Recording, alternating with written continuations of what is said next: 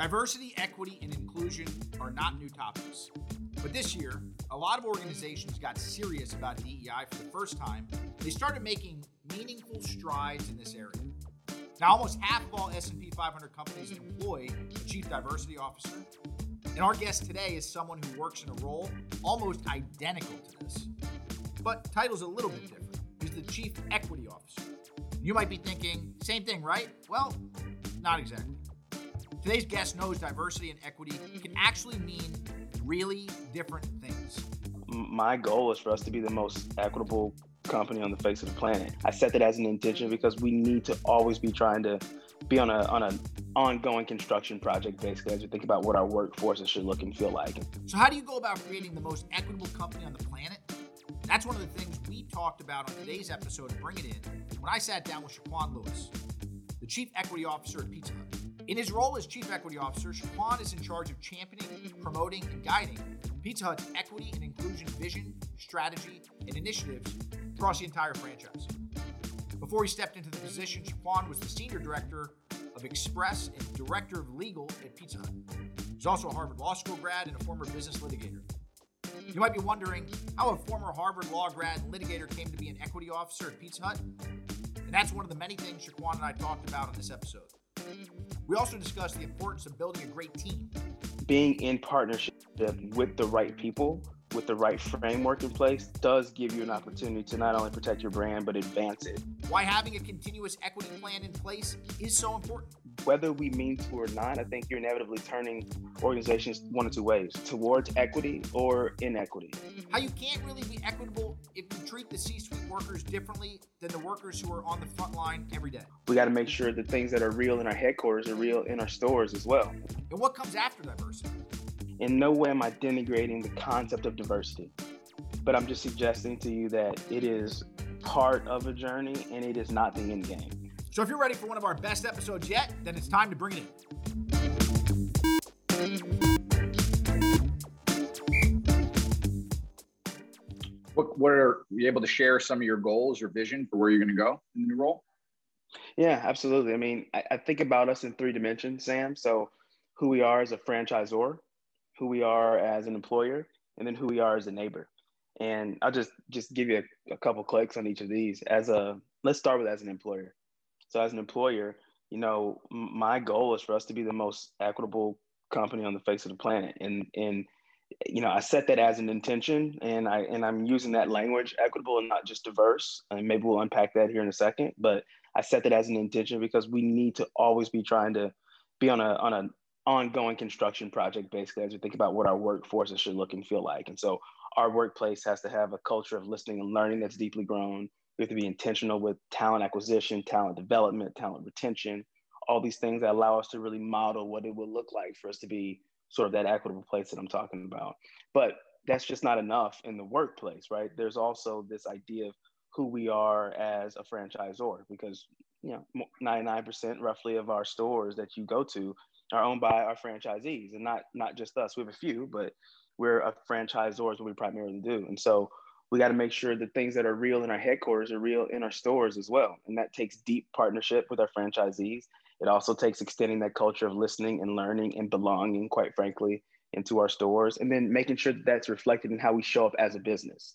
So the way that we market, the way that our food shows up, the communities that we build and develop in, and then also the way that we try to unlock opportunity for our frontline team members, but also the communities that we serve, which is a really big focus across the Yum enterprise. Yeah, it's an inter- interesting situation to be in. Not a lot of people understand the franchising model and ecosystem, right? But the challenge of being a Z O R, and also, you know, the franchisees are not, not your business. How you keep a culture connected, uh, given given that fact, and the legal issues around separation of what's, you know, joint yeah. employer and other other. other stuff. That's got to be tough. Absolutely. Yeah, it's a, it, it's a challenge, right? But, you know, one of the elegant things about franchising is when you develop a model that works, the next challenge becomes, okay, how do I build this and replicate this with people that we believe in? And so, you know, in my new role, one of the things that I'm also responsible for is all of our partner recruiting. So the franchisees and licensees that come into our business come in through my team as well. And we have a chance to be really intentional and thoughtful about the folks that we give that brand over to. And I'm happy to say that's one of the things that I think that we've gotten right. We're always trying to get better at everything that we do, but being in partnership with the right people, with the right framework in place, does give you an opportunity to not only protect your brand, but advance it in all the communities that folks come from. You mentioned a second ago, equity versus diversity. What is the difference? It's a big, it's a, thank you for, I, I forgot I said that, so thanks for directing me back to it. It's a big, it's a big difference, Sam. And, you know, the, I guess the thing I want to say is, in no way am I denigrating the concept of diversity, but I'm just suggesting to you that it is part of a journey and it is not the end game. So diversity is deeply important. This is what I look at as representational progress, or who's in the room or who's around the table. It's important, right? Because like, it's hard to, to build these workplaces that are deeply inclusive, that have deep senses of belonging, if any one person is the only one with their lived experience there. So diversity is absolutely important, but you can't stop there.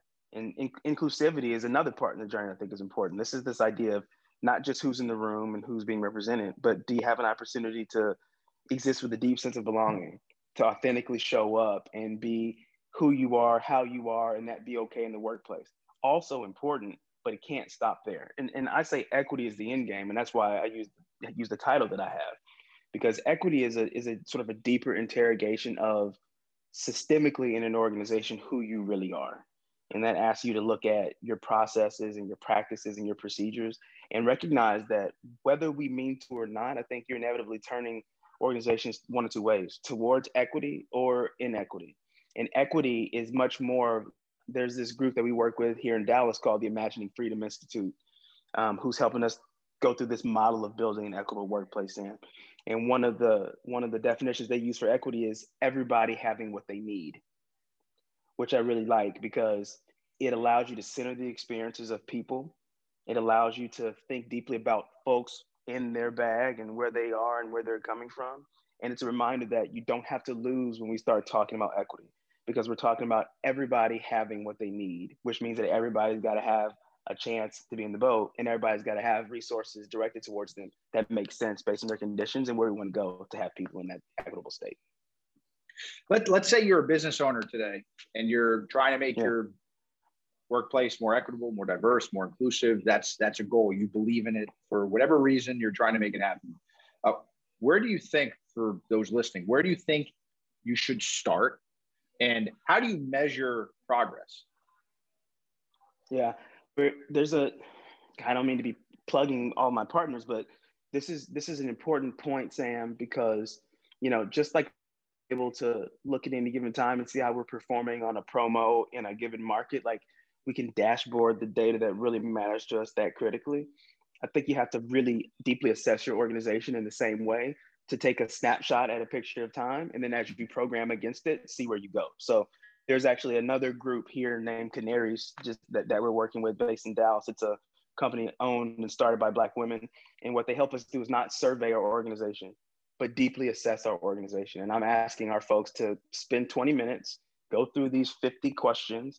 And I'm asking questions along the lines of belonging, along the lines of, do you feel like your leaders, does your leadership team say that equity and inclusion matter? Does your immediate coach say that it matters? Do you feel like you can talk about these things without fear of retaliation?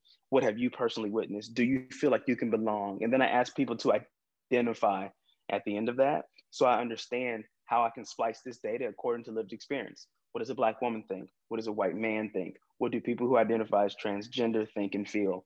And I use that and I say, you know, just like we're data forward about all these other things, I want to be data forward about the way folks feel about our business. And so I look at that, and when I see, you know, there's an issue here in this population, like I, I would I would never just look at carry out being too low somewhere and be like, whatever.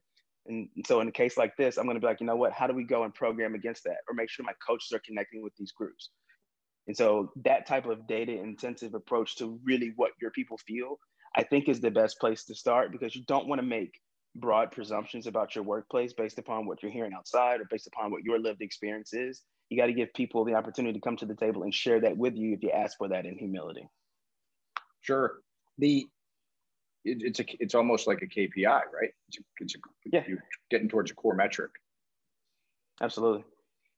biggest challenge you think right now that are blocking companies or leaders from doing what you just said? What, what do you think the reason is? Because I, and I want to not lead you, but just there's a lot of, when I open up LinkedIn, there's a lot of people talking about a, a lot of stuff they're, you know, they're, I would argue, thinking of doing. Some are doing a lot of great work, yeah. But, you know, what do you think some of the challenges are as to why this isn't already been the norm? Well, first, I, first I'd say I'm happy people are talking about it. One, one of the things that I think I'm seeing sort of creep into conversations about the corporate context are people pointing at people who are talking and not doing anything and being like, just be quiet if you're not doing anything. And like, I, I have a strong bias towards action as well. So I definitely hold some space for that. But I, I, I'm glad we are in a space where people at least feel like they need to come to the conversation with a perspective on the topic of diversity and equity and inclusion, and that people need to acknowledge that there's been deep hurt that communities have felt in our country and in our workspaces. And so I'm glad people talk about it. So I just want to lift that point up because I think it's important. Like I don't, I don't think we want to chase people back into the recesses of where we were in the eighties when no one had a thing to say about these issues, right? So that's one piece. But the, the reason why I think the challenges are what they are is because it's difficult. Like, you know, unpacking and redirecting the status quo is a really, really hard thing.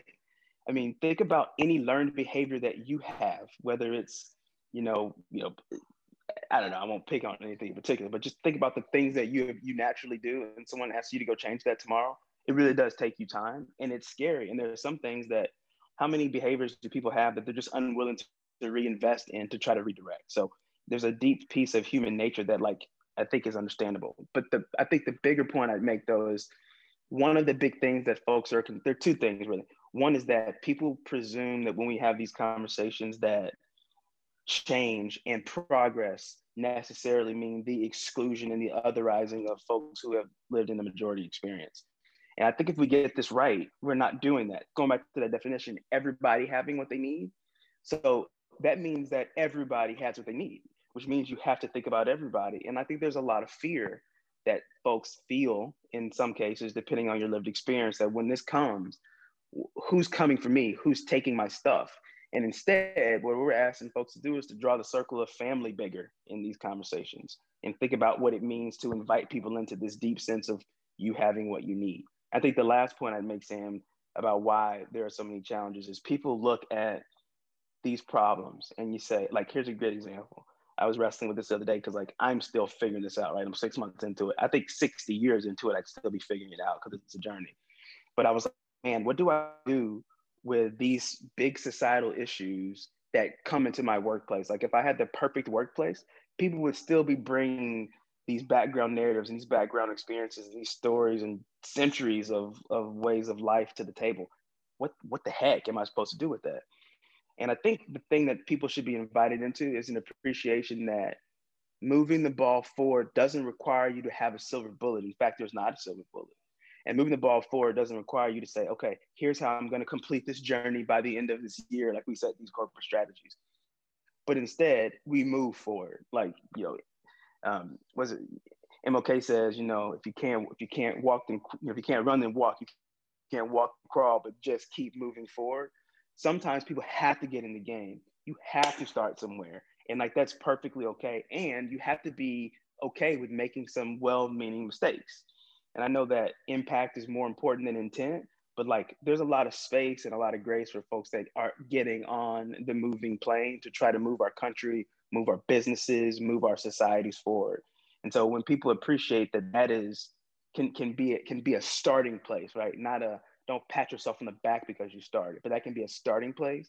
You realize that the way that we're trying to approach this work is far more accessible than I think a lot of people realize when they look at this big dawning issue and say, how can I solve equity because I care? Well, like, you can't do it alone, but you can be a part of a solution, but you have to be intentional and authentic and humble in the ways that you start.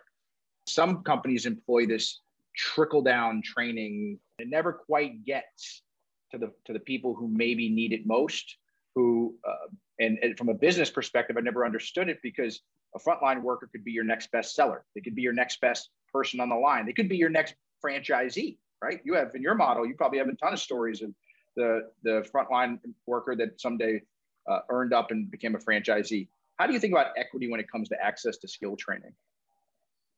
Oh, I think that's a big part of the game. So as we talk about unlocking opportunity, and you're so right too, Stan, I'm just thinking about some of the franchisees who, who have been in the business, some longer than I've been alive, like cher- my cherished relationships with so many of these folks began as cooks and dishwashers and so many stories. So like, you're absolutely right about the ways in which this business in itself, in some respects, represents a pathway to possibility for so many people. But you're absolutely right, because equity means equity, which means like if everybody's going to have what they need, then as we push out our best and our most premium content, that means that not only do my folks at headquarters need to get it, but it needs to be real at the store as well. So we, we sometimes use the core in the store. If it's real at the core, it's got to be real at the store. And that's absolutely true with content as well. And we just got done. I don't want to, I don't want to like overstep where we are in our journey on this yet, but I can tell you, we just got done um, fielding some research where I did a number of town halls with our frontline employees and had uh, some time to do some real research with the franchisee leaders as well, figuring out where the places where we know we have high need and high capability to move the ball forward for frontline workers and the communities that they come from. And this was the, the biggest one was, was career growth and development. And so, and what was, the, what was a key insight was so many people look at the Pizza Hut universe as an opportunity for these stories that you're, that we were talking about to be a, if I'm a team member, you know, maybe being an area coach is the thing that I want to do. I talked with an R G M, a, a restaurant general manager, who told me his dream was to be an area coach because his dad was an area coach. And I talked with a great area coach who wants to be a franchisee because their franchisee was an area coach.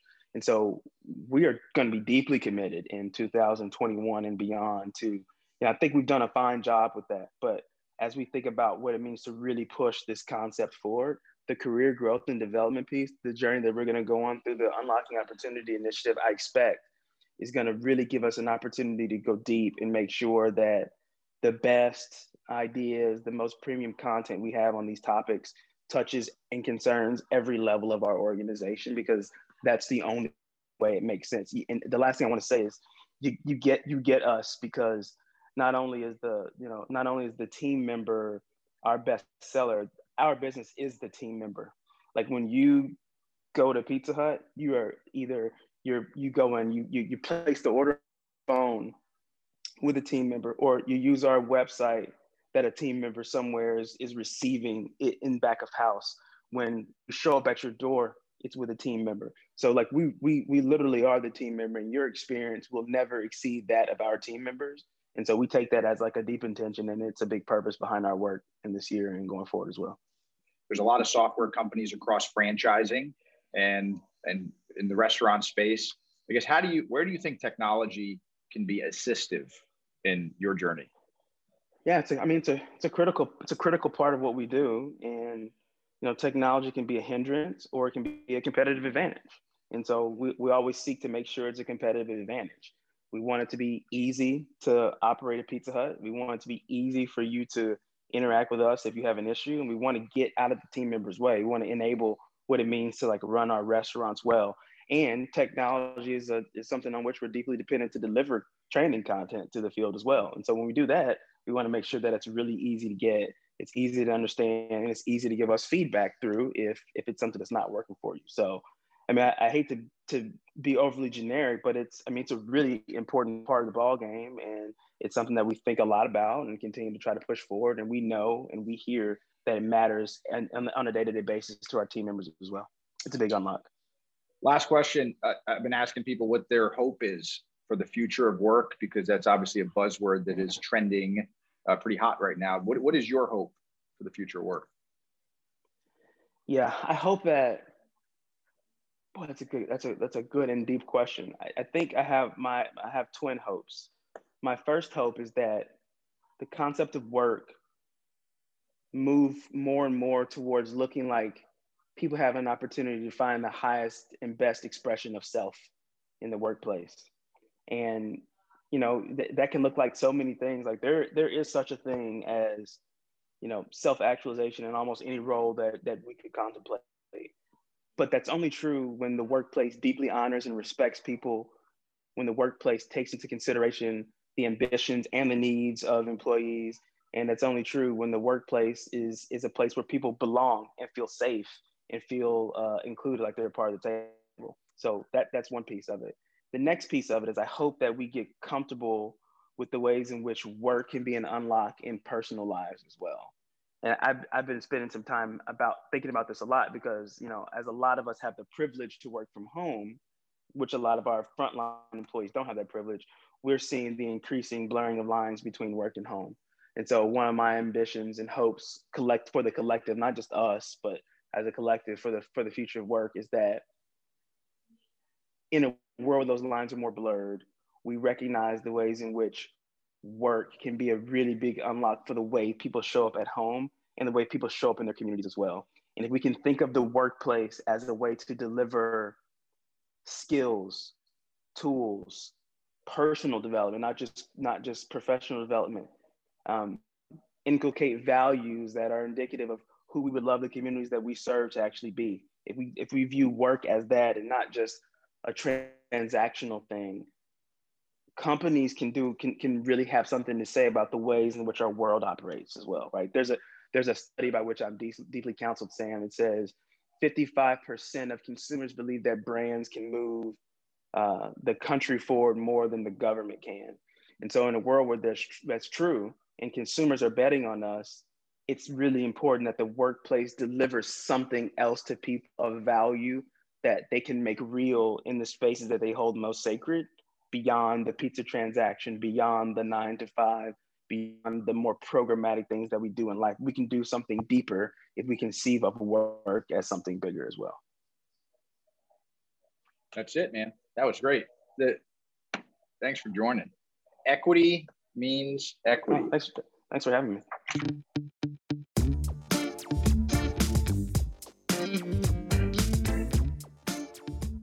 One of the most powerful things I think Shaquan said is that we mean to or not, I think you're inevitably turning organizations one of two ways, towards equity or inequity.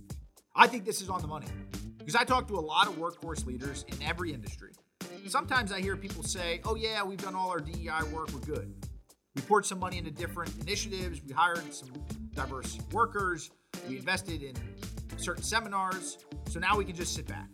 They think that they made it to the finish line. Well, what I learned in my conversation with Shaquan is if you have that mindset, which is the mindset where diversity is a one-time thing and you can just do and not make it an ongoing process for everybody in your organization, if that is your mindset, then like Shaquan said, you're actively working toward inequity. How diversity programming affects everybody across the organization, from workers to clients to company culture. Makes me really excited to watch the Pizza Hut brand in the years to come.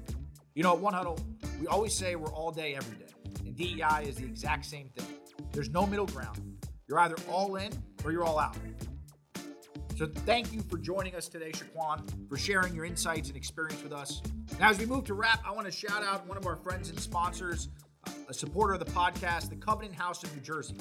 For more than four decades, Covenant House has helped transform and save the lives of more than a million homeless, runaway, and trafficked young people by offering housing and support services to young people in need, currently reaching seventy-four thousand youth every year.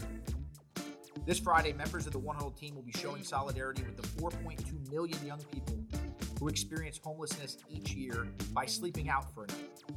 They're giving up their bed so that young people facing homelessness can sleep safely at Covenant House. If you want to get involved, please visit covenant house dot org to find out how you can start a sleep out of your own or donate to Covenant House so they can continue to shelter and protect young people during the COVID nineteen pandemic.